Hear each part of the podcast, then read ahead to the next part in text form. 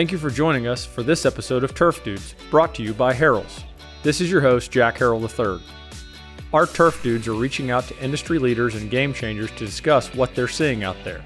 If you have a topic suggestion or know of a turf dude with innovative work in the field we should feature, please let us know at turfdudes at harrells.com.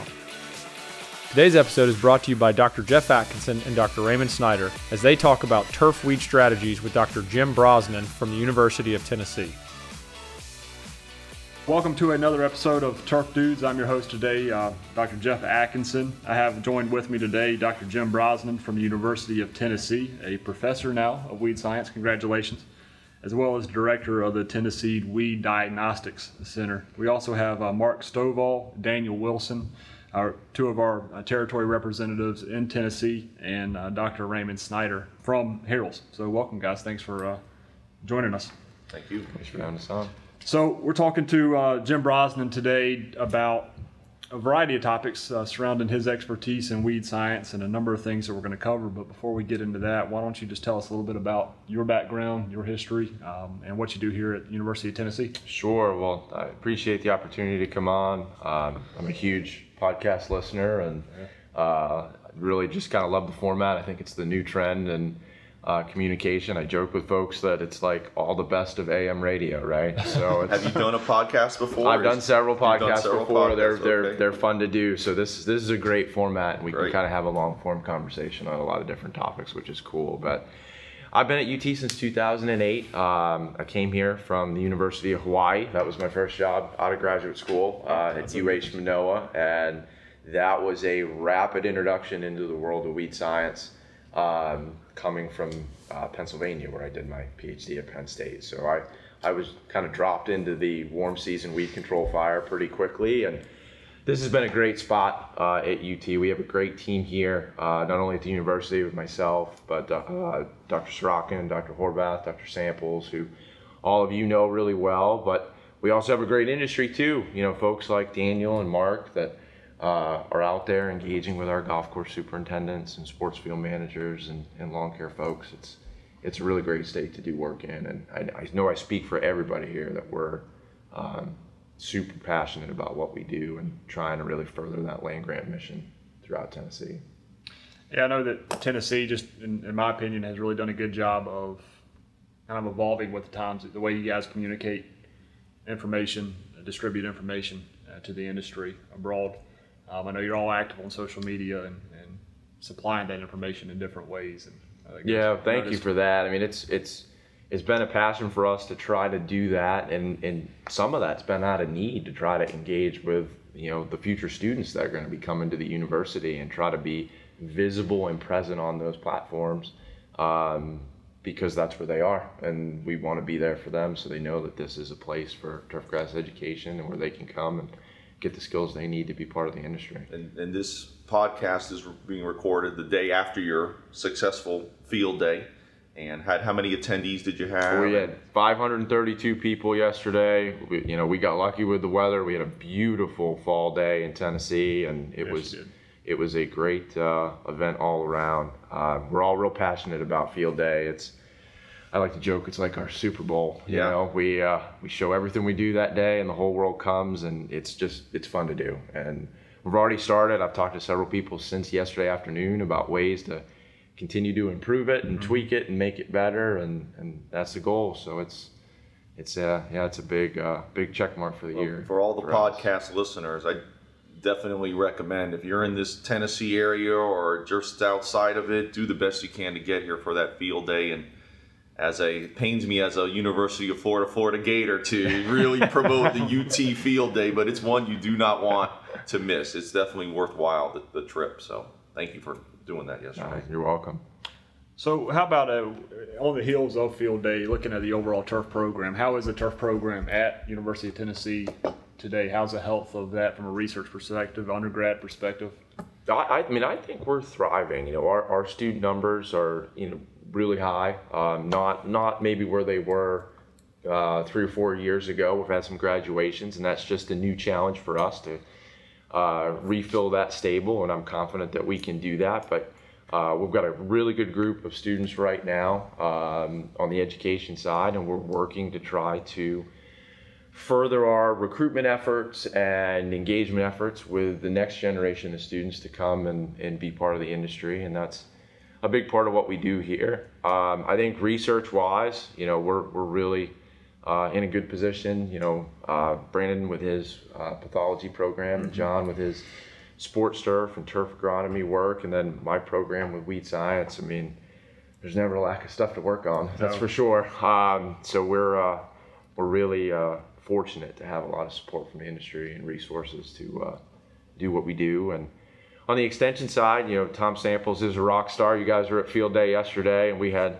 Tom Samples T-shirts, and he was signing autographs like he was a uh, a superhero, and he's just an awesome guy yeah, and a pleasure a nice to be around. And it's he's he's a he's if you've ever if you've not met Tom Samples before, he's the type of guy that you will leave with a smile every time yeah. you see him. He's just a tremendous person. So he's he's out there on the extension grind, as am I, and and we're really passionate about trying to do more of that and, and engage with associations like the Tennessee Turfgrass Association, Tennessee Sports Turf Managers Association, Tennessee GCSAA, and kind of synergize all those things to make the, the uh, state industry as good as we can make it. You mentioned your, your research focus of weed science. What specific projects are you working on? What specific problems are you currently working on? Well, we have a joke here. It's POA 365, right? we, we, we do a lot of annual bluegrass work. Um, that's motivated a lot by resistance issues that have come up in the industry and as you as you know have become more common uh, oh, yeah. throughout the transition zone in southern yep. U.S. and there's a lot of need there. Um, you know, there's a need from the helping the golf course superintendent or the sports field manager, the lawn care operator about understanding what's going on. There's an education piece of just what is resistance? How does this happen? How do we mitigate it? And then there's the research piece about solutions. Like if you're managing annual bluegrass in you know dormant Bermuda grass or dormant zoysia, and you have two or three way resistant, what do you do? I mean that's that's a very hard uh, situation. What makes this plant so predisposed to resistance? This, I mean, is, is that a fair question to ask? Yeah, I what think is, it's a fair question. What makes this POA plant such a target for resistance management? So, I mean, I think it's it's comp- it's a complicated paradigm. Um, I think part of it's an annual weed, so it's going to be a weed every year. Mm-hmm. It's a perfect storm that when our base turfs in Tennessee and southward are at their weakest in winter dormancy, uh, the annual bluegrass plant has ramped up to become maybe at its strongest, uh, particularly in the spring of the year as we get into March uh, and early April, and those grasses are just kind of waking up and coming out. That POA has had a lot of time to uh, get a foothold and and uh, thrive.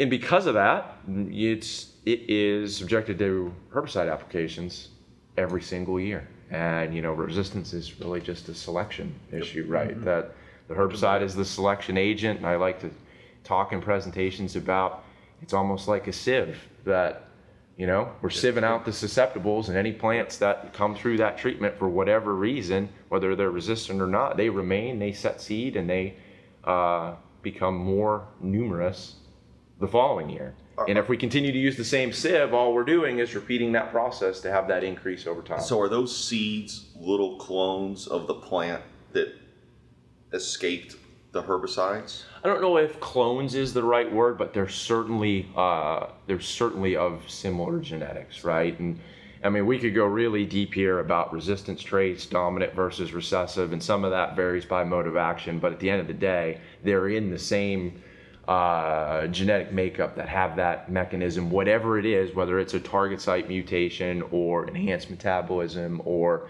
differential absorption or what have you, to uh, to come through that application. And so, how, how, many seeds can one POA plant? Uh, I don't want to make anyone depressed here, but yeah, how many seeds can uh, one POA plant it's, create? It, uh, hundreds of thousands. Yeah. It's it's and you know we get the question a lot in presentations about well, if I have a resistance problem and I, I stop using the herbicide that I have selected for that resistance problem for, can I take two or three years off and go back? Mm-hmm. And sadly, the answer to that question is probably no, because when you start thinking about the number of POA plants that are in a fairway, how much seed is produced from one individual plant, the rain of that seed back down into the soil for a number of years, the bulk of your seed is going to be of that uh, makeup, and you're, you likely are you'll probably be at a different facility before you have the ability to go back. Yeah, that's or why re- I asked or the retire. about the seed production. I yeah. mean, it's just yeah. It's crazy. You mentioned a stat yesterday, the number of golf courses in Tennessee that have some sort of resistance issues. What was that? What was that number? Yeah, so I, I referenced that. It was in a conversation about glyphosate resistance. That over sixty percent of the golf courses in our state have some degree of glyphosate resistance in uh, their annual bluegrass, uh, and that has been part of a survey project that. Uh, the GCSAA and the uh, EIFG, Environmental Institute for Golf, supported here. And this was really fun to do. Uh, we went out in 2018, we started January 3rd and we finished by February 14th. The goal was to try to get out and collect plants before the bulk of those glyphosate applications would be made during dormancy. And what we wanted to do was get an answer the question how much resistance is truly out there? Because when we go to these sites, if it's a, an extension call, well, you're going to a site where you know that there's a problem and that's biased, right? We're not sampling the whole. Mm-hmm. So the idea was let's randomly pick golf courses. So we went to 90 golf courses, 30 in each region of the state. We'll randomly pick those courses within the region.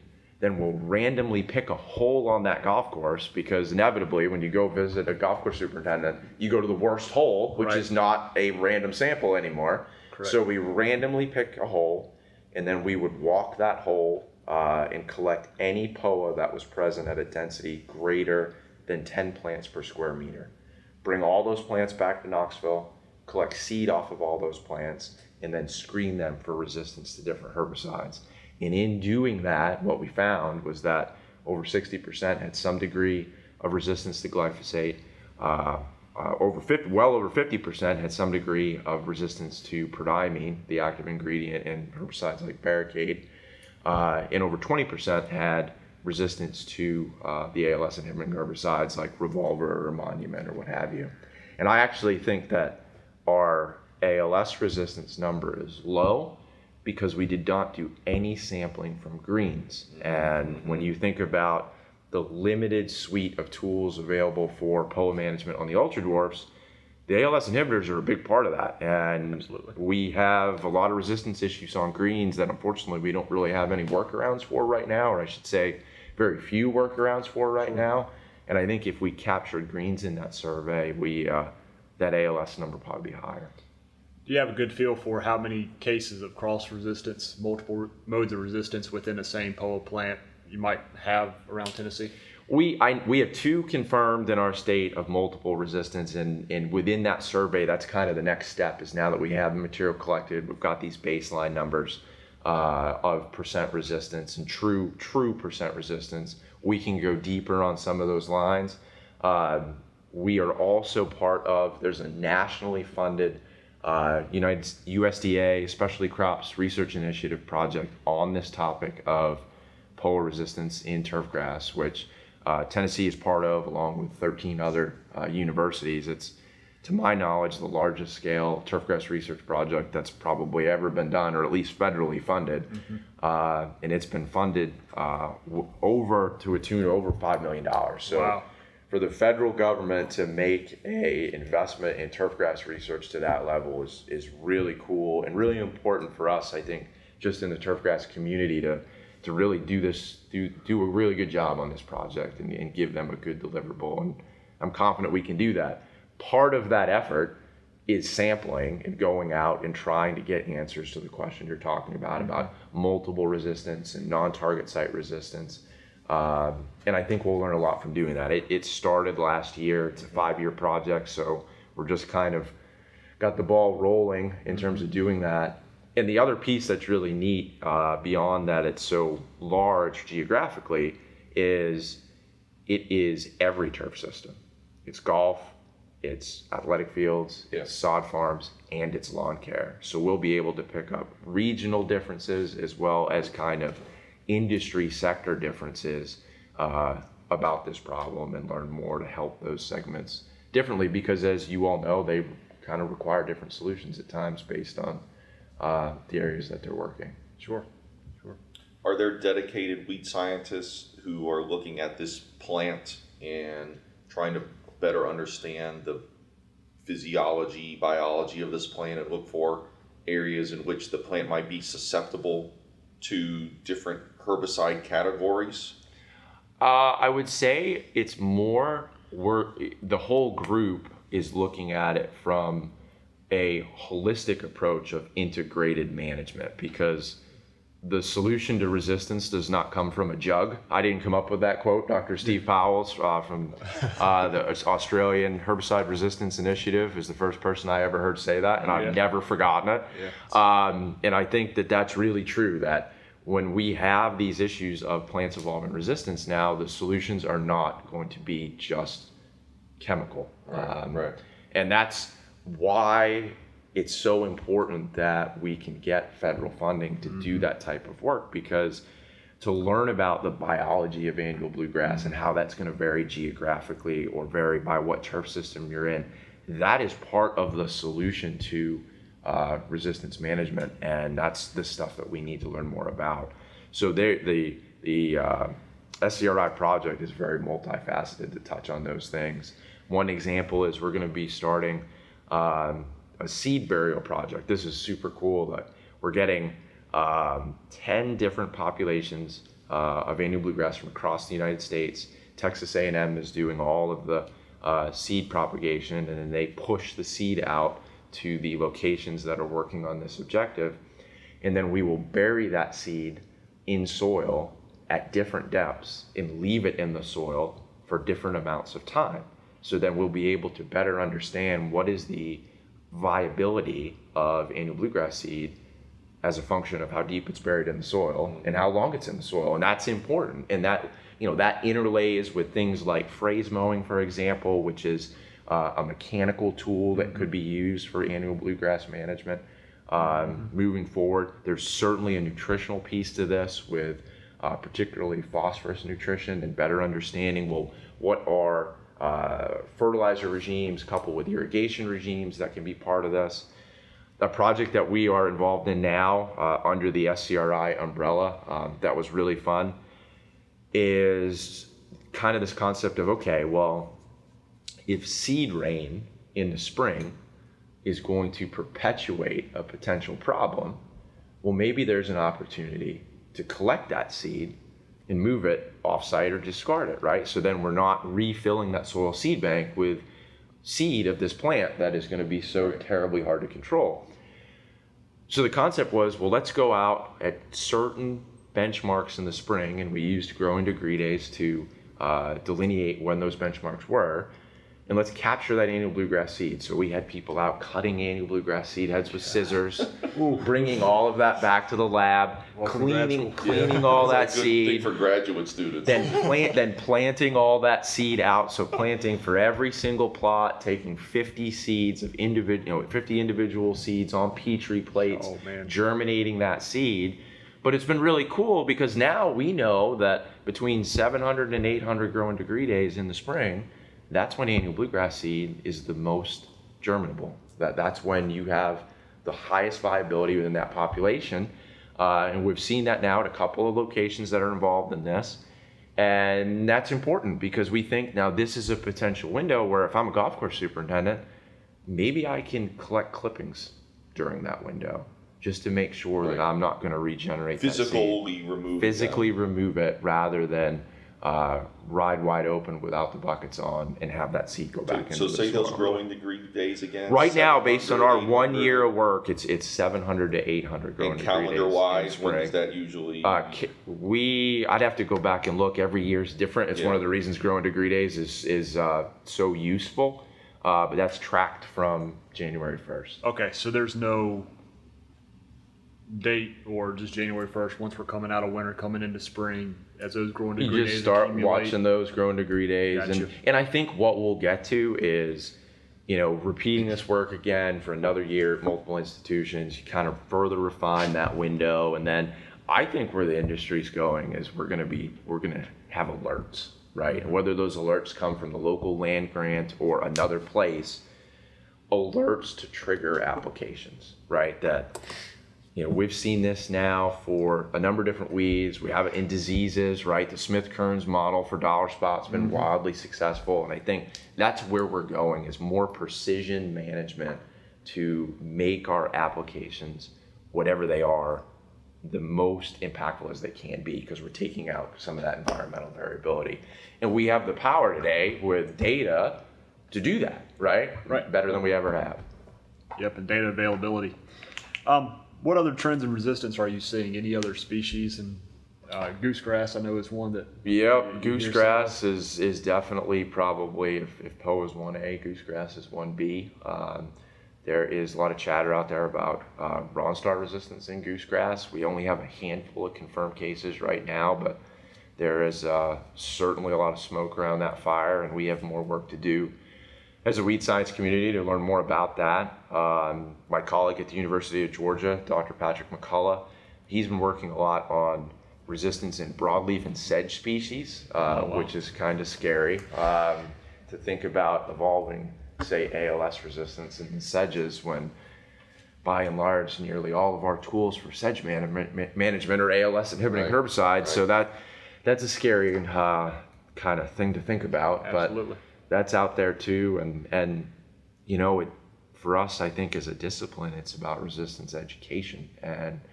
trying to make turfgrass managers aware that a this is a thing. B, you know, if you have two or three failed applications in a row, don't rationalize your way out of it as, oh well, we had we had bad luck with the weather. It wasn't right. mixed right. Maybe my my spray tech didn't spray it right or what have you. Like, you know, I, I say this in presentations a lot that if you went out and you know sprayed two dollar spot fungicides on your bentgrass green and you came in and you had a bunch of dollar spot you would do something. You wouldn't all shucks it and go on sure. to the next the next uh, right. the next task. And I think in weed science we need to to really do more of that is to, to, to educate, to understand. If, if you have a failure, that's a that's a red flag, and we need to look further into this to understand why that failure occurred and make sure that it doesn't happen again. So for any particular weed species, how many different modes of action would you like to see that weed species experience in a year? So I mean, we is that a relevant type question? I think I, mean, I think how, so, how, and I don't know that it's it's a it's a hard and fast number, right? What, you, what I'm a big proponent of is to kind of put the thought in uh, in advance about how you're going to do this, to not get into this kind of place of I'm going to do what I've always done, or I'm going to do what the course down the street does because it works for them you know, I, I like to tell golf course superintendents and sports turf managers, you know, you are the champion of your own agronomic decisions. You can play quarterback on this. You can create your own program and do this in a way that makes sense for you. Don't let somebody else make those choices. You can you can call the plays here. And you know, one of the things we do field day, which you all saw yesterday, is we try to present our weed management information in a in a year long approach. Say okay, we want to go from January 1st to the next January as weed free as we possibly can.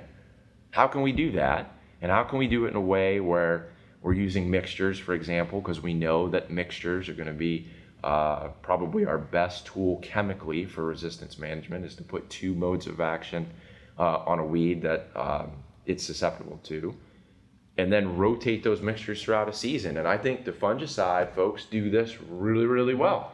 You know, they put the critical thought in in advance to say, okay, what's my what's my program going to be for fungicides to make sure that my turf is is disease free as I can possibly do it, and they they kind of spend the mental capital on the front end to do that, and then they put it into play, and inevitably, you know, there's a there's a Dwight Eisenhower quote that you know plans are worthless, but planning is everything. That inevitably we deal with a we deal with a natural system. Mother Nature can change the game as we go, but if we put the forethought into having a plan in advance, it's easier to make those tweaks sure. rather than being reactive all the time. And so a big push for us is to you know put that mental capital into you know build yourself a weed control program, put it in play, and then take notes as the year goes along because then you can make changes, and that's the only way you really get better is trying to be proactive about it. So let's talk proactive. Then we have kind of POA season coming up right around mm-hmm. the corner for us. and we have customers that are making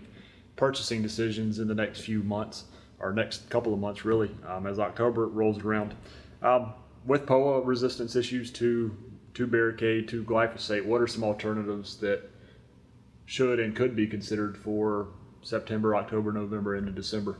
Yeah, that's a great question, and again, very timely. Um, what you know, the first thing that I'll tell anybody when they ask me, well, what should I do for POA this year is, well, what you should do is not what you did last year, mm-hmm. right? Mm-hmm. Like, definitely just make sure that you're doing something different. And that can be hard because, in many times, well, what if what I did last year worked great? Mm-hmm. It's hard to change it up if it worked mm-hmm. great. But we know that eventually it will break if you don't change it up. So that's that's probably key piece number one. And then number two, you know, one of the, the, the things that I'm really proud of is in our program, we, we try to take this look at POA because it's such an important weed on a geographic scale. So we do all of our POA work statewide. We do it in East Tennessee, Middle Tennessee, and West Tennessee. And we try to do that because if something comes to the top of the heap in, say, a Knoxville trial, we don't want to go to the masses with it because what if it's not relevant in a different climate uh, across the state? So we really only try to push forward things that come in the top statistical category in all three regions, and that kind of narrows the uh, the pool down. And what we learned from that last year was that the idea of a one we call it a one shot POA program is that's that's a thing of the past for a number of different reasons. Resistance wise, you know, you can make an argument that our weather is more erratic and variable than before. I don't know if that's true, but certainly we had a strange year weather wise this year. Um, I think we evaluated 17 one shot programs, and that could be a true pre, that could be I'm just going to come in in March and make one application of a post, what have you. I think we had 17 one shot programs, and only three of them gave us 90% control or better across all three locations last year. So, what we've been advocating to folks is either a, come up with a one, we call it a one two punch program. Mm-hmm. So, I'm going to put something into play for POA, whether that's pre here in a couple of weeks, or maybe that's going to be early post in October, or maybe that's a non selective application in January. It doesn't matter. And then I'm going to do something else. So we call it a one two punch program. The classical example is I'm going to make a pre, and then I'm going to be prepared to clean up anything that comes through that pre with a post. The other thing we talk about with uh, as a strategy is I like to come up with these metaphors that people can remember is a zone defense. Mm-hmm. You know, when we think about football, zone defense is players of different position groups working together to achieve a goal. Well, we can take herbicides of different of action groups and put them together to achieve a goal. So what we saw last year is by and large that that concept, that zone defense concept where we can take two of action groups and put them into play in say late October uh, here in Tennessee, that's an optimal time to really go after POA. It makes sense from a resistance management mm-hmm. standpoint with the complementary mode of, modes of action. I think it makes a lot of sense from, well, we can use a pre and a post together, for example, in our zone defense. That allows me to start my program a lot later than a true pre. There's advantages to that. The biggest advantage is your chances of going from the start of the program to the say the Masters Week, which is where we kind of end our POA season here, POA free, it's a lot higher if you start October 20th than if you start September 2nd, right? You just it's a short it's a it's less of an ask on the program to get to the end of the line if you start later and there's a lot of advantages to that. If you use a pre and post combination, is that inherently two different modes of action? In most cases, it is, right? I mean, we don't really think of uh, a barricade, for example, or a pendimethalin post activity. So, in most scenarios, you'd have two modes of action uh, in a mix like that. That's a that's a really good question. And the other thing I'll say while we're on this topic is one of the questions I've gotten in the past is, well, why do you care so much about about this weed? Like, why do you care so much about this problem? And I'll contend that, every, particularly in the golf industry, every superintendent in the transition zone, transition zone southward should care a lot about this. Because what this really is, is this is starting your year off with positive momentum. Because if you have put the thought in place to say, okay, I'm going to make sure that I've got my POA really in, like, I'm POA free. I've got my POA program and it's solid. It allows you to start the year in a really positive place. And superintendents have tons of demands on their time, particularly in the spring. You know, here we've got folks that are worried about winter kill and covering greens. And then mm-hmm. as soon as the weather breaks, people want to get out and play golf. And, you know, the Masters is coming and it's getting to be good golf weather. And it's all these alligators, right, on the superintendent. Well, if they've got their POA program in check, it's just one less thing to worry right. about, right? Mm-hmm. So like let's let's do the work now to yeah. make sure when golf season 2020 comes, that's just one less thing on your list, right? Just get you in a really get good proactive in the fall so space. that your spring is Smoother. less active. Yeah, it's smooth, smoother, you know, as smooth yeah. as possible, right? So if someone has a or is questioning they have herbicide resistance on their course, um, you are the director of the diagnostic or Tennessee Weed Diagnostic Center. Mm-hmm. What services does that provide for a someone who may be in that position that thinks they may have some type of weed resistance? So we we do resistance confirmation. Uh, we don't do it for every herbicide because for a okay. lot of them we don't have tests or even at the genetic level we don't know really where to look. Um, we, that speaks to the need for more research on resistance in uh, annual bluegrass. But for the ones that we do, um, you know, we got a grant from the USGA and they supported an effort to develop a uh, an agar based assay, which is essentially tissue culture, if you will, uh, where we can take any bluegrass plants from a golf course and expose them to a discriminatory rate of herbicide. And because of the nature of the setup, uh, we can get a read on susceptibility uh, pretty fast, like I'd say 10 to 14 days uh, for something like glyphosate or one of the ALS inhibitors. Uh, so that's been useful, and that you know that whole diagnostic center thing came out in need uh, you know, our first report of herbicide resistance in POA in Tennessee was in 2012. And it's funny, it started, I was on an extension visit at a club and they they were going to renovate their greens and we were there we were there talking about root zone construction and black layer and organic matter buildup go through the visit really nice visit walk into the truck in the parking lot the superintendent goes hey have you ever seen Roundup not kill POA? And he said, Well, I've seen it in row crops, but I've never seen it in turf. He goes, Well, I got like fairways that I've sprayed with Roundup that have not, they, they don't even look like they've been touched. I was like, well, why don't we go look at your fairways real quick before I get in the truck and drive Interstate 40 back to Knoxville? And uh, it was it was it's eye- a good thing to bring up at the it, end of it the was uh, it was eye opening, and uh, immediately I'm like, I need to go get my uh, cup cutter, and we're going to take some plants back. We're going to get started on this right away. Well, inevitably, I started to talk about that, and you know, you give presentations, and people come up and say, "Hey, I think I need you to come to my golf course. I might I might have something you need to look at. Mm-hmm. mm-hmm. Uh, that kind of snowballed, and for a long time, that those were first reports, right? So from a research side, you know, that's something that's publishable. First report of resistance in to this mode of action in this system.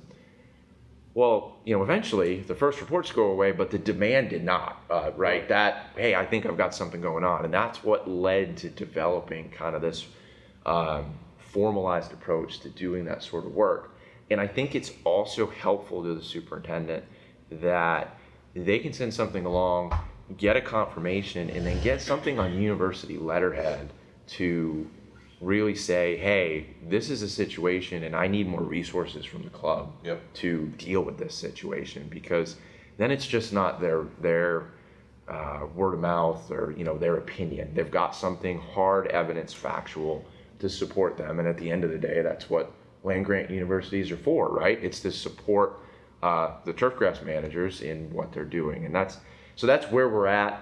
Um, you know, we also do stuff with off types in Bermuda grass because that's another really specialized um, need for the turfgrass industry. Uh, is off type confirmation, and It's been that's been a, a, large percentage of the work that's done in the diagnostic center too. So off type conformation on Bermuda grass greens. On the ultra dwarfs, on yeah. The, on the ultra dwarfs. And it's and it's and it's, so you'll get the question, tell me what it is. Well, you can look at it, you're like, it's definitely not what that is. So how does that translate into what you guys try? Can you tell somebody this is TifEagle, this is champion, or what are the limit? What are the expectations and limitations of you're, what you can do? You're you you're exactly right, sir. And it's it's all we can really do is tell you these two things are different, right? And I think that that's probably the fairest approach. I mean, when you get really deep into the genetic literature, these grasses are all from the 328 family, and mm-hmm. the, the, the ultra dwarfs and the off types included. They're all in that TifGreen lineage, and it is really, really difficult, if not impossible, to genetically separate them from one another. Um, and I think for where we're at trying to help the practitioner, if you know if we're working with a golf course in Texas or Florida, we're not there. And we don't know those greens as well as that golf course superintendent does. They know those greens. And what we what we ask superintendents to do that want to go this approach is say, okay, look, you want to get an off-type confirmation. I want you to send me samples of what is your desirable grass, what you think is this is what I want on my greens. Mm-hmm and I want you to send me samples of the questionable grass. And I don't want you to give me any indicating label. I want you to label these one, two, three, four, yeah. A, B, C, D, doesn't matter. And then let us have these, and we're going to morphologically go through and characterize these, and then run that data and give you yes, they are statistically similar, or no, they are statistically different. And then you could take that information and do with it what you want. Right. Right. And that's that that's that's the approach we've taken, and I think that again that that's been helpful because a lot of times it's just the superintendent saying I have a problem, asking for more support or resources, and it gives them something tangible to say I had this looked at. This is different. This is a real thing. So how do we make adjustments for this problem? So, so no one should send you something and expect something back that says Sample A is TifEagle. Sample B is TifDwarf. Correct. Yeah, okay. we, we cannot do that. Good. And getting back on the on the goosegrass, another question about that. Uh, pre options for rotation off of Ronstar. We um, we see a, a, lot of our, our golf courses using Ronstar year in year out for goosegrass control mm-hmm. in the spring. Are there other equivalent options to Ronstar that can be used for? Uh, well, to one, provide rotation, but for two, courses that may be um, dealing with resistance issues, is, is there mm-hmm. another option for them at this time? Yeah, I mean, I think, I mean, certainly Specticle has efficacy for goosegrass control. Our data would speak to that. Um, you know, when you think about the dinitroanilines, whether it's, you know, uh, barricade or pendulum, you know, there's activity there. It might not be what Ronstar or Specticle is, but there's certainly activity.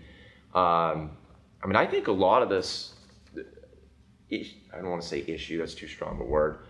A lot of the situation with Ronstar that is challenging is in regards to when it's applied. Uh, at least here in Tennessee, the decision to pull the trigger, if you will, on a Ronstar application is made more on when am I going to put out my non-selective, and less on when am I going to position my Ronstar as close to the germination of, say, goosegrass as I can, so it can be most impactful.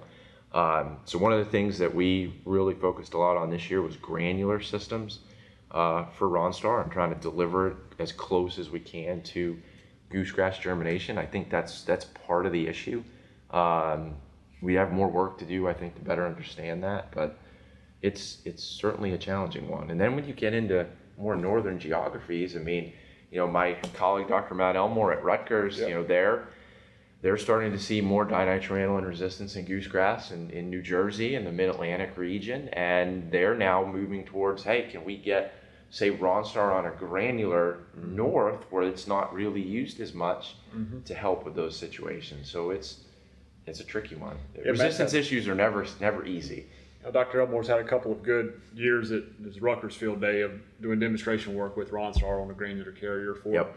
goosegrass control in in New Jersey, and it's hard to believe that how far north goosegrass is beginning to migrate. You kind of see this migration of weed species. Yeah, I mean, I remember at I did my undergraduate at Penn State and my PhD there.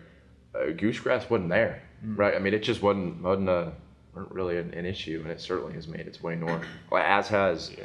you know the Kyllingas as well are certainly exploded throughout uh, the, not only the Mid Atlantic but the Northeast. I mean, it's a certainly a national weed at this point. So, what would you say are the most challenging weeds without a solution or with limited solutions outside of POA and that discussion? Um, that's, I mean, that's a tricky one. I think, I think your favorite weeds on that list, yep. uh, doveweed. You know, Dr. Atkinson here did his PhD on dove weed. I kind of think that yep. that's. Uh, that's got to be on that list of, of difficult weeds yep. to control where we have limited solutions and that's another one that's made its way north, right? Absolutely. That you know that used to be Gulf Coast only, and is in the Carolinas full bore. It's in Georgia full bore. Yeah, uh, sure is. I mean, we have it in Tennessee. Um, we don't have it in mass in Tennessee, but that's only a matter of time. Um, that's that's one where we we have a lot more work to do. Yeah, my next door neighbor's yard in the Carolinas is 75% doveweed. So it's uh, good coverage. Yeah, good coverage. Great research site. Great research. What, what, about the one that's presented to us here recently a couple times? Um, Kyllinga on greens. Yep. I think that's another one. I mean, I, I when when I started at UT in 2008, it was hard to find a Kyllinga research site. And as you all saw yesterday, we now have problems in some of our other weed test sites, whether it's crabgrass or Virginia buttonweed that there's too much Kyllinga to ap- to get accurate reads on what we're trying to show. Sure. Um, it's it has taken over our research farm, and, and it's true on greens as well. And we don't have a lot of good solutions, and there's not a lot labeled, and I don't know that there will be a lot labeled because from a company liability standpoint, it's that's pretty high dollar acreage, yep. and I don't know that that's uh, something that folks will be willing to take on, but it's it's it's on that problematic list for sure.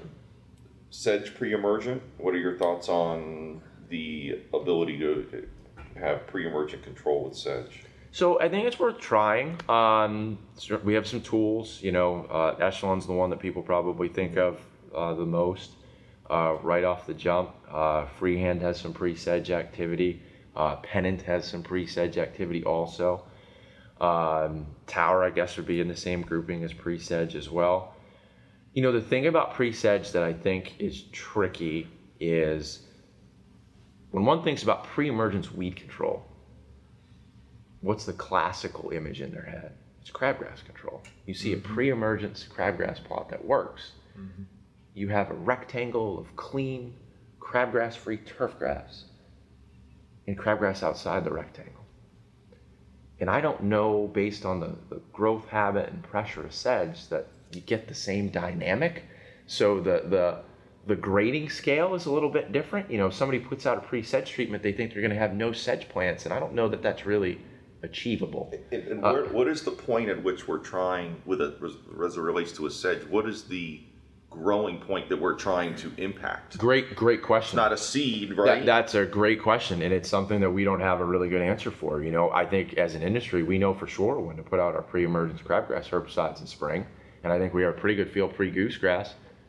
It's it, it's a moving target pre sedge, right? And I think that's an area where you know going back to you know using growing degree days or other sort of mm-hmm. uh, environmental data uh, to become more precise with what we're doing. That's certainly an opportunity to do that. Uh, is, is learn more about pre sedge because. I mean, you're right, Raymond. We don't we don't have a, a good starting point. We're trying to hit the, the tuber I mean, underground. I, I mean, I don't know. Yeah. I mean, and I think in concept it would be really hard to get herbicide absorption into a tuber. Uh, so the take is probably going to be greatest on maybe a newly emerging leaf from that tuber. Mm-hmm. And when we think about, uh, you know, the VL, VLFCAs, very long chain, VLCFAs, very long chain fatty acid inhibitors, which uh, you know, pennant would be one and tower would be another. Those are predominantly shoot absorbed compounds. So, you know, that would be something that we're trying to get into that emerging uh, leaf as it comes out of the tuber. But as you well know, once it gets too big, the window to do that's really over. How deep underground is the tuber? Yeah, good, great question. I mean, there's variability there too. Yeah. So it's there's that's a, that's a tough one. It's a very tough one. Uh, that doesn't mean it's not worth trying. You know, if you think about take a golf course for example, there's going to be certain areas on a golf course that maybe have more sedge pressure than others. You know, maybe that's something where putting a program into place with pre-sedge on that hole or subset of holes makes sense.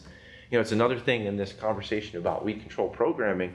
You like to tell superintendents, you don't have to do the same thing to all 18, right? I mean, you can you can site specific manage Good to point. try to make conditions as optimal as you can. Um, and sometimes that helps from a budget standpoint. You know, if you wanted to go into something that's maybe a little bit more high dollar price point, you can't do it on all 18. Well, you could do it on 9 mm-hmm. and then go on a lower budget program for the other nine and then flip it the next year.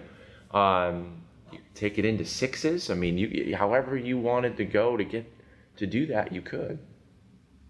Good point. I like these uh, alerts that you mentioned because from one year to the next, it's so different. It's mm-hmm. been 15 years at a club, and we were talking yesterday, and from the coldest to the coolest, it was 18 degrees difference in the month of March for a high. Yep. Think of the weed germination there. Well, and the other thing about about site specific or, or using data to become more precise is just look at geographic variability. I mean, your former club, Lookout Mountain, that is a very different environment than where we're at here in Knoxville, and certainly different from, say, Chattanooga or, or Jackson or Memphis. I mean, because you're up on the mountain. And I think to have precision timings for what you're going to do that can be put into play at different locations would help quite a bit. Got one more tricky alternative question uh, glyphosate. Okay.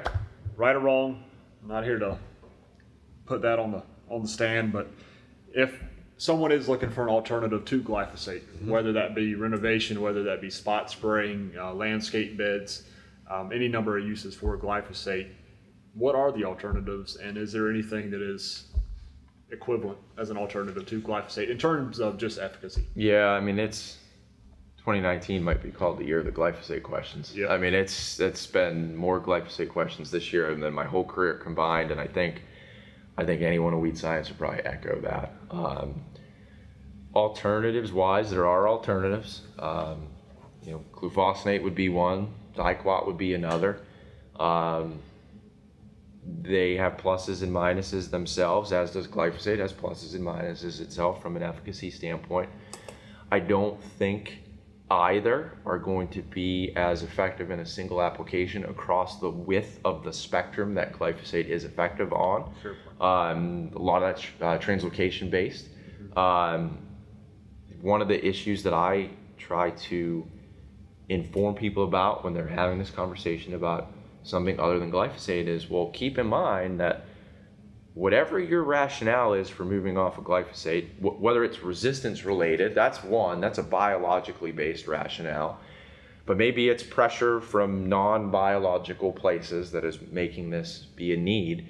Um, you know, the alternatives that are out there, they're, they're inevitably going to be higher use rate, right? You know, you think about uh, if we're using glufosinate branded as Finale, that's a six quart per acre application um, compared to glyphosate being whatever your glyphosate product is, probably somewhere in the ballpark of 16 to 32 ounces per acre versus six quarts.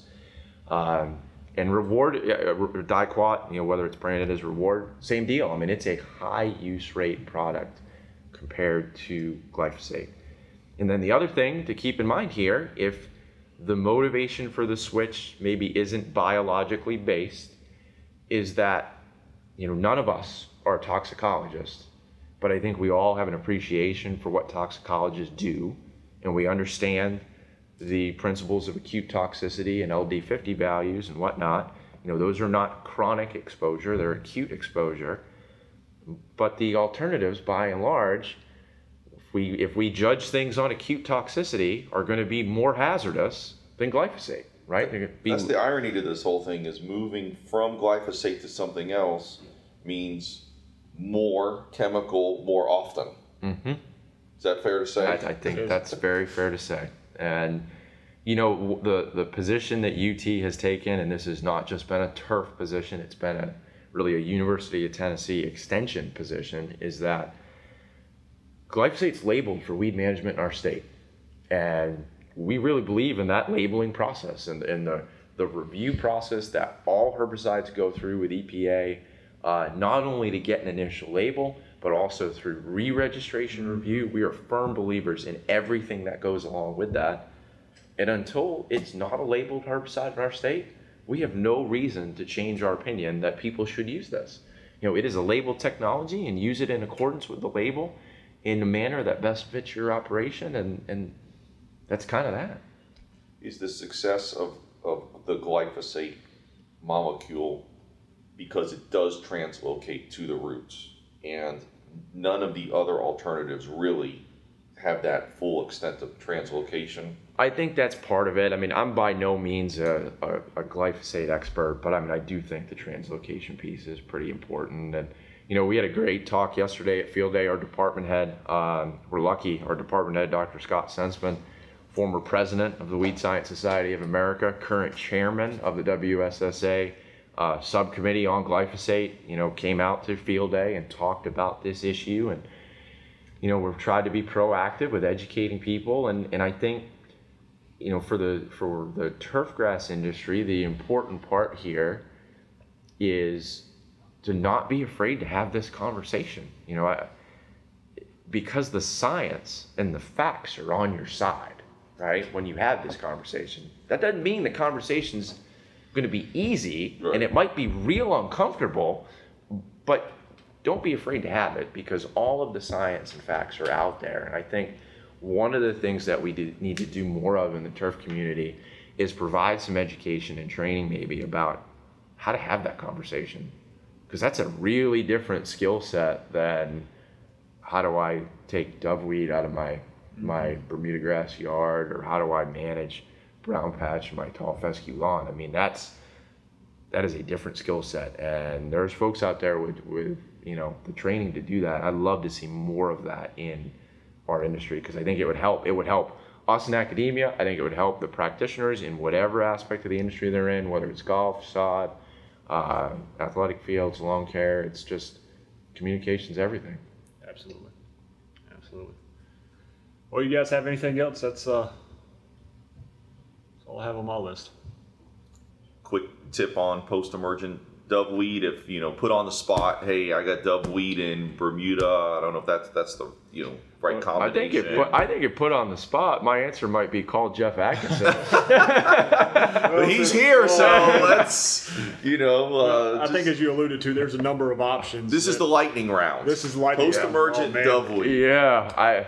There are a number of now. There's been some new technologies that have been come to market since I was in the thick of my, my research. But at the time, there was a number of options um, Celsius, Tribute Total, Speed Zone Surge, um, atrazine, simazine, that all provided some level of control. But I think the difficulty in control for doveweed, uh, for anybody who has it, knows, is just the regermination and regrowth following an application um, of any one of those any one of those uh, solutions the approach that did work best, kind of going back to the pre plus post applications, was a combination of a post plus a pre. Um, and most of our trial work, Specticle seemed to be the product, or Indaziflam seemed to be the product that had the best performance over the widest range of trials. Um, but in combination with the post application, seemed to be the most effective management strategy. Yeah, I mean, I think that's right. I mean, I I, I don't do I don't do a lot of doveweed work here because we don't have a test site and we don't have it in mass enough in Tennessee you to um, to uh, really get a good research grade area to do work on. But we will, and when that time comes, we'll do a lot more work on it. Um, so yeah, so far, I mean, you you really you've really communicated what we tell people is that you should talk to folks who have worked on this more, and if you review what they've done, you got to have a solid pre, and there's a number of post cleanups, and be prepared for it to be a long battle. Yep. All right, lightning round question number two: post post application control goosegrass. So I would say number one, it depends what turf you're in. right? Bermuda so, grass. I guess I'm, I'm always I'm always thinking of a backdrop of Bermuda grass just because of my southern predisposition. So I, guess. I mean, I can speak just you know trial work for us. Uh, things that come to the top. I mean, revolver comes up to the top pretty regularly. Tribute total comes up to the top uh, pretty regularly. You know, those are um, standbys that we have chatter about ALS resistance in goosegrass. We have not confirmed that. We had one sample come to us in the diagnostic center uh, as kind of putative resistant to the ALS inhibitors, and at least in the first look at it, we're repeating it now to make sure um, it was not. It was it was not uh, resistant to that chemistry. Would but, you add anything to it? A sulfentrazone, dismiss, something to I know that that's done. a little I bit? mean, I know that that's done, and I think that there's some merit to, to doing that. Um, you know, one of the things we featured a lot at Field Day yesterday uh, was combinations of Speed Zone and Pylex. That's been uh, one of, if not the most uh, impressive post-emergence treatment for us this summer. Uh, you know, Speed Zone has labeling at four pints per acre by itself. Uh, and then one of the things we see about that though is that you usually need sequentials and the label kind of limits you based on the 2,4-D load and speed zone and how tight you can make those sequential applications. It's four weeks, right? Yes, weeks, and right? adding some Pylex to that at the rates that are labeled for spot treatment, goosegrass control in Bermuda has really helped kind of ramp up the activity and it also the combination lessens the bleaching of the Pylex on the Bermuda grass. So we kind of went really deep on that this summer, and we'll continue to do more of that uh, next year to kind of proof that concept out uh, in a little bit more detail. But I think that is certainly uh, an interesting approach.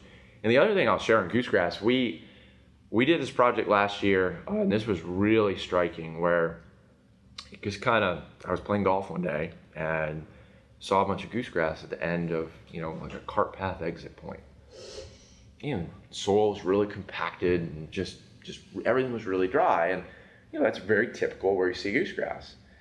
And started thinking, well, maybe there's some plant adaptation to being in that environment that's going to make our post-emergence herbicides struggle. So we did this project and we said, okay, let's grow goosegrass in soils of different moisture content and let's not just set them to one level and start the experiment. Let's let them acclimate to that soil moisture content. So we grew goosegrass in soils uh, less than 12% volumetric. Then we had uh, really wet soil, so greater than 20% volumetric, and then kind of an intermediate range of we'd keep them anywhere between that 12 and 20. And we let them acclimate for three weeks, and then we sprayed everything labeled for post-emergence goosegrass, goosegrass control warm or cool season turf. And the results were staggering. When you put those products out full label on plants in soils less than 12% volumetric, we didn't have a herbicide controlled goosegrass more than 20%. Wow. You put it in the plants that were grown in the well watered state, and the things that come to the top that you would expect come to the top, like the tribute totals and revolvers of the world, they did. And it was a striking difference with soil moisture content. Interesting. So we're following that up now. Uh, you know, the recommendations to the end users this year have been, well, number one, use your head, right? If if you're kicking up dust when the sprayer's going out there to spray, maybe this isn't the best use of your uh, chemical resources. Yep. And number two, you have moisture meters now on your on your golf carts. Go out there and, and probe and see. And if if you're reading 12 or even 13 or 14 let's do it a different day. Yeah. Right. Let's let's let's try to make this position the technology to be as impactful as it can. And I know that that mirrors with a lot of things that you all do. Like Brandon Horvath, my colleague, has a trial with you all where there's baseline fertility programs and a fungicide program, and the whole concept is, well, let's get the turf to a point where it's optimal so the fungicide technology can be as impactful as it possibly can be. And the, the, same is true for weeds too. So we've been following that now. We've got a drought, um, a drought stress physiologist on our uh, faculty here. Uh, she works predominantly with row crop systems, but she's real interested in this goosegrass project. She's, she's been furthering that work now to try to understand, well, what's the acclimation? Like what happens when you put the goosegrass in that dry soil that impedes the efficacy of, of those post emergence. So to get to get better efficacy, make the plant fat and happy, exactly. and, and then zap it out of nowhere. Well, and, and, the thing is, like, so inevitably, the next question is, well, can I just irrigate the night yeah. before? And yeah. I don't know. Right. But I'll tell you, I don't think that's going to do it. I get that question a lot. Because it takes time for those acclimations to kick in. Like, it doesn't get dry overnight and the plant is acclimated to the dry environment. It takes time for that to happen. Sure. So one would think to reverse that is going to take time for the reverse to happen. Um, that's something that's an area for more work for sure to, to learn more about maybe preconditioning for maximal efficacy. So real quick, quick fire 2B, goosegrass and cool season turf. So one of the nice things about that speed zone label is that it is cool season and warm season um, there you go.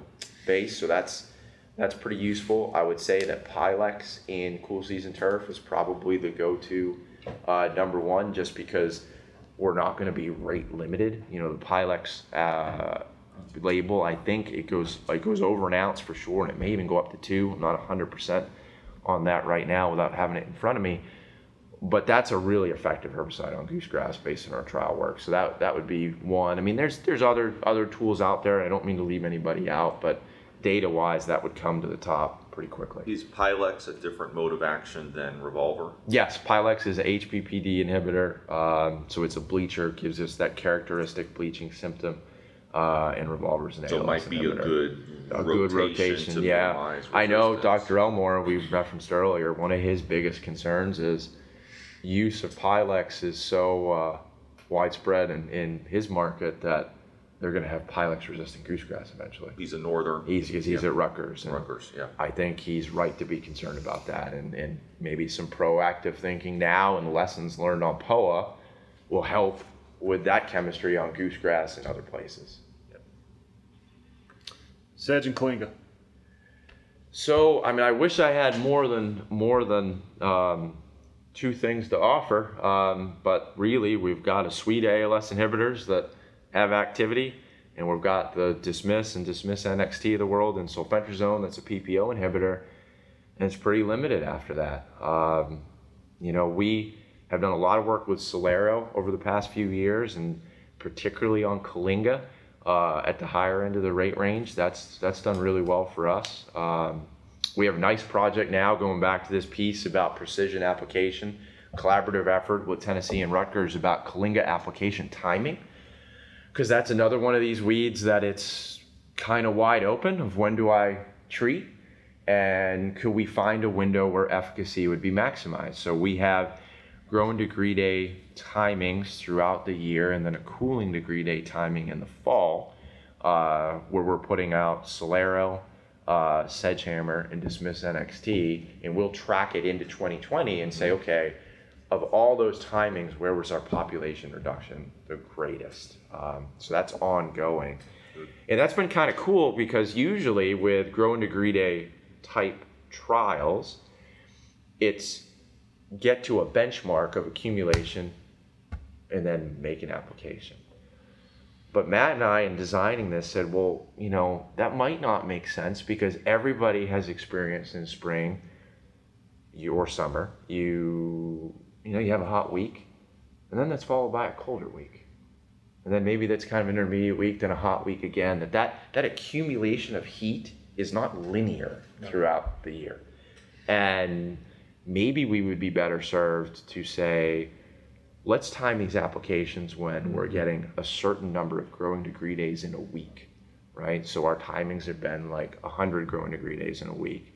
175 growing degree days in a week, more than 200 growing degree days in a week, to try to say, okay, we're going to put this out in a really hot period uh, or a cooler period. And I think that's a trend of where growing degree day based work might go, uh, is rather than using accumulation benchmarks, it's more uh, tracking it kind of normalized by week or by unit time. Uh, which speaks again to the need for alerts for the end user of we're into the window where now it's time to maybe do this. Crabgrass post. We didn't talk about that one. No, crabgrass. Crabgrass post.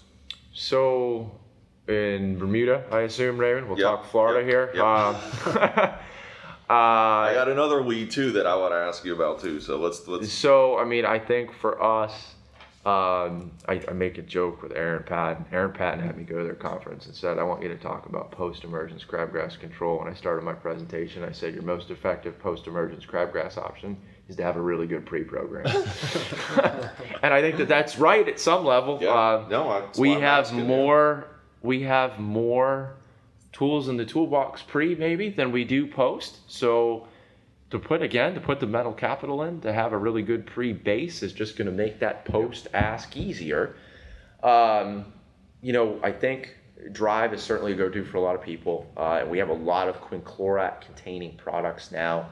Uh, Solitare is one, and I'm sure there are many others. Quincept's another uh, that I'm leaving out. And that's true for both warm and cool season. That's going to be across the board, warm and cool season. You know, as as you know, you can get a little bit of injury on the Bermuda grasses with um, quinclorac applications at, at the wrong time. I think a lot of that is transient injury that mows off. It's not anything that's going to be lethal. Mm-hmm. And there's tons of cultivar variability and environmental variability around that that I don't know we understand uh, as well as we ought to.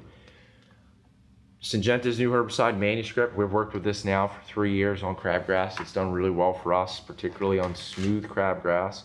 Uh, moving it into large crabgrass, um, it's been different. You know, it's still still a good option, an effective tool, but the trends that we see on smooth don't really mirror perfectly what we see on large. Uh, why that is, I'm not sure. I mean, uh, gut feeling, I think just the pubescence and hairy nature of what a large crabgrass plant has. That's yep. got to do something to product absorption. Yep. Um, but those, you know, those come to mind right now. Uh, for you in Florida, obviously MSMA, even on a spot treatment basis, isn't going to be uh, not an option something anymore. Yeah. You know, we still have it now in, in spot treatment regimes, but it uh, ain't going to be around forever, if you ask me. Yeah. Um, I know it's it's to be determined, but I think as an industry we've kind of moved beyond that, and that's that's where we are. Okay, I'll give you a, another Florida one that I been I get on a regular basis.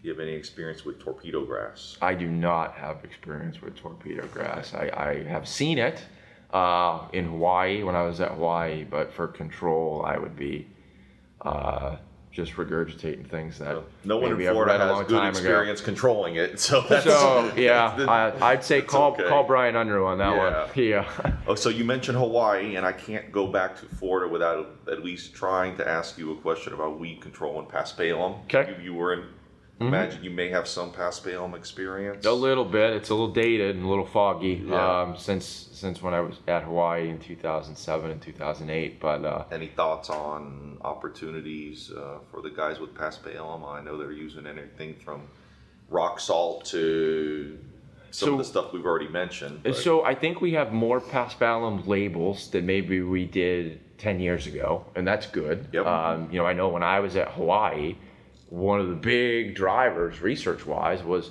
I don't have anything that's labeled. And yes. that doesn't mean the things that that have labeling for Bermuda grass won't work. It's just that we don't know. Uh, so I think we've moved now to a place where we have more options labeled for paspalum, and that's good. Yep.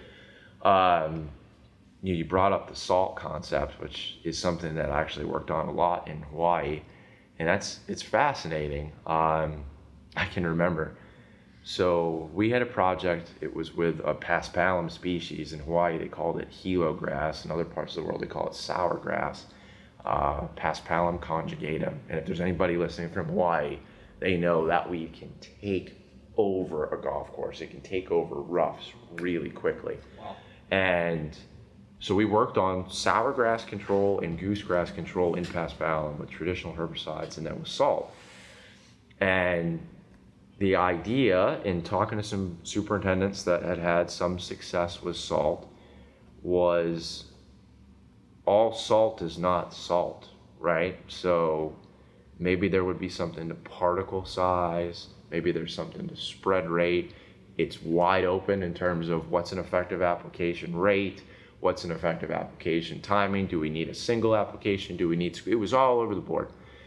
So I can remember new faculty uh, if you live in Honolulu, you have a Costco membership. That's just a you, you have to life. you have to. Uh, you got a lei and a yeah, Costco membership. I know. I, and a surfboard. I, I realize no. I realize no free ads, but I mean that's just part of being a, a resident in Honolulu, Hawaii. Is, is Costco's a thing, and oh, cool. um, I went into Costco and bought pallets of salt. I mean pallets of salt for this work because like we were dealing with rates of like ten pounds per thousand square foot or higher. Oh man. And that was all based out of okay, what is the salinity of ocean water?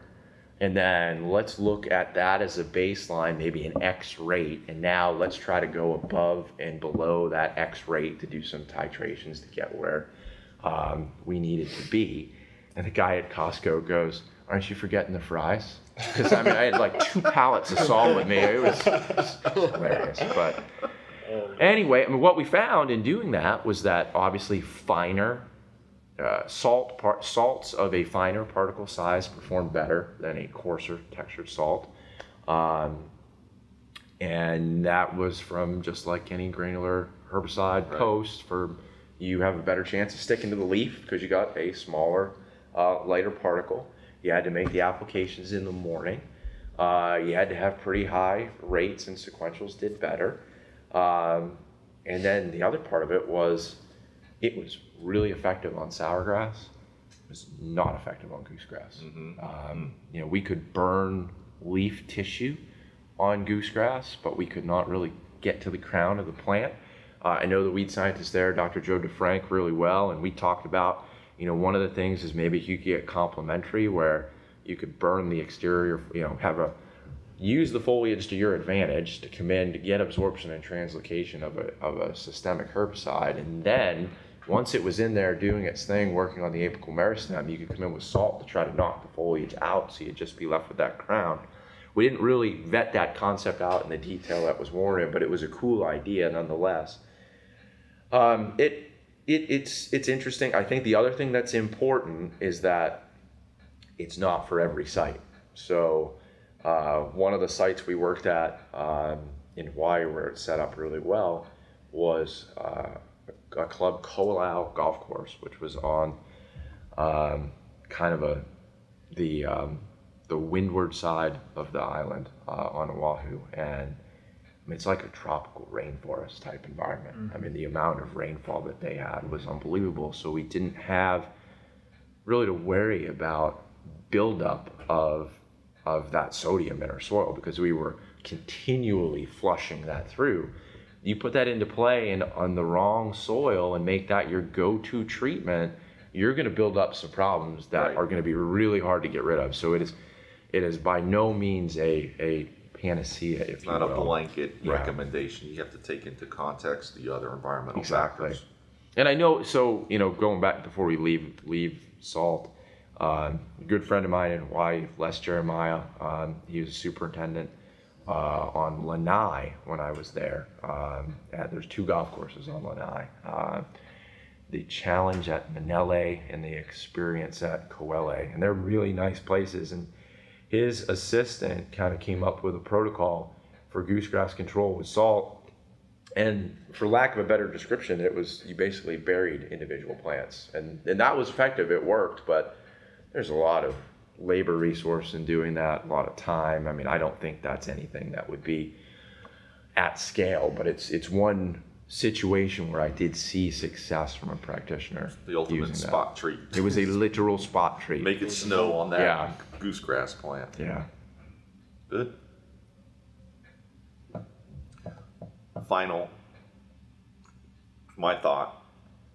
Quick touch on the importance of adjuvants. Okay just you know follow the label recommendation. Uh, any do you have any any of your own persuasions as it relates to the methylated seed oils or those types of things? Uh, sure. Know? No, it's it's a great question about adjuvants, and and it's funny. Dr. Horvath and I, uh, when we were kind of debriefing yesterday after field day, this came up in one of his talks, and and we both agreed that there's probably a lot more work to do to understand this. Um, you know, he had somebody talk to him about adjuvant KOC values when they talk about um, things that uh, are a pusher or things that keep things in soil. And I had never even heard of that before. And I think that there's attributes to adjuvants that we don't understand enough about, that if we learned more about them, we could better design programs for them to be impactful. Um, certainly, as a general rule, herbicide wise, we, we tend to see herbicides work better with an adjuvant applied. Um, but not all adjuvants are created equal, and I don't really know enough to tell you this one's better than this one or what's the positive advantage of a particular adjuvant versus another. We do have a lot more work to do on it. You know, one of the things that's interesting, I'll speak to this just because we talked about manuscript a minute ago. Uh, that has a proprietary adjuvant with it. Uh, I'm going to probably butcher the pronunciation, Adigor, I believe. Um, and that is one where in in kind of the R and D uh, testing of pinoxaden, we looked at a lot of different adjuvants, and it it is wildly different with Adigor than it is without Adigor. And why? I have no idea, but it's wildly different. Mm-hmm. So there's something in there in that adjuvant makeup that um, helps the herbicide work better, and, and there's just more to do, but. And I think in the fungicide world, it's true also. You know, uh, Brandon had a former PhD student, Jesse Benelli, working on adjuvants and fungicides because you know you think about it for mm-hmm. pathogens that may be active in the thatch or soil active pathogens we got to get those fungicides down in there to do what they're meant to do and that's something that's not really thought of and i know jesse had really great success um, with rhizoc and using uh, adjuvants to push fungicides down to become more active uh, on the pathogens that they were trying to control. Um, so yeah, a lot, lot, more on adjuvants to we, learn. We tell our, our users just pay attention to the labels and if they recommend a non-ionic surfactant, just make sure you include that in there just to to help improve the efficacy of whatever it is you're you're applying. Yeah. So. What about the pH of the water? That's another factor. Um, yeah, that's something you know we talked earlier about. We had a uh, goosegrass plant, a goosegrass sample submitted to the diagnostic center, putative resistant. They wanted to go through the whole resistance screening process, and we did that. And at least in the first look, came back as susceptible. Um, and we're repeating it now to make sure. But the pH is something that's going to affect a lot of our different herbicides, uh, ALS inhibitors included, um, and it it is it needs to be checked because I don't think we can assume that, oh, well, I'm just going to get my spray solution tank water here and it's going to be good. Uh, it needs to be checked, and I don't know that it's checked enough because um, disassociation of some of our weak acid herbicides is a real thing, uh, and it can compromise that activity quite a bit. Well, Jim, we appreciate your time. A lot of good information. Yeah. covered a lot of topics. I'm going to listen, re-listen to this again. That's for sure. Try to try to remember some of these topics that we covered. So yeah, I appreciate you guys having me on and, and making the trip to Knoxville, and appreciate Harrell's for being a you know a diamond sponsor, a field day sponsoring the event at the highest level. I mean that that helps a lot. Those uh, events like field day are not they can't be what they are without industry support uh, from sponsorship. So sincerely appreciate everything you do to help uh, help events like field day grow. You're welcome, and we really appreciate and value the the value that you bring to our industry as a collective industry, the support that you guys provide. So. Well, thanks for joining us for another episode of Turf Dudes. I'm Jeff Atkinson. We'll see you next time. Thank you for joining us for this episode of Turf Dudes. Send Dr. Atkinson and the Harrell's Turf Dudes team your questions or comments or to be featured in an upcoming episode, reach out to us at Turf Dudes on Twitter or by email to turfdudes at harrells.com. You can subscribe to us on iTunes and Google Play Music or tune in directly at www.turfdudes.com. Turf Dudes is spelled T U R P H D U D E S.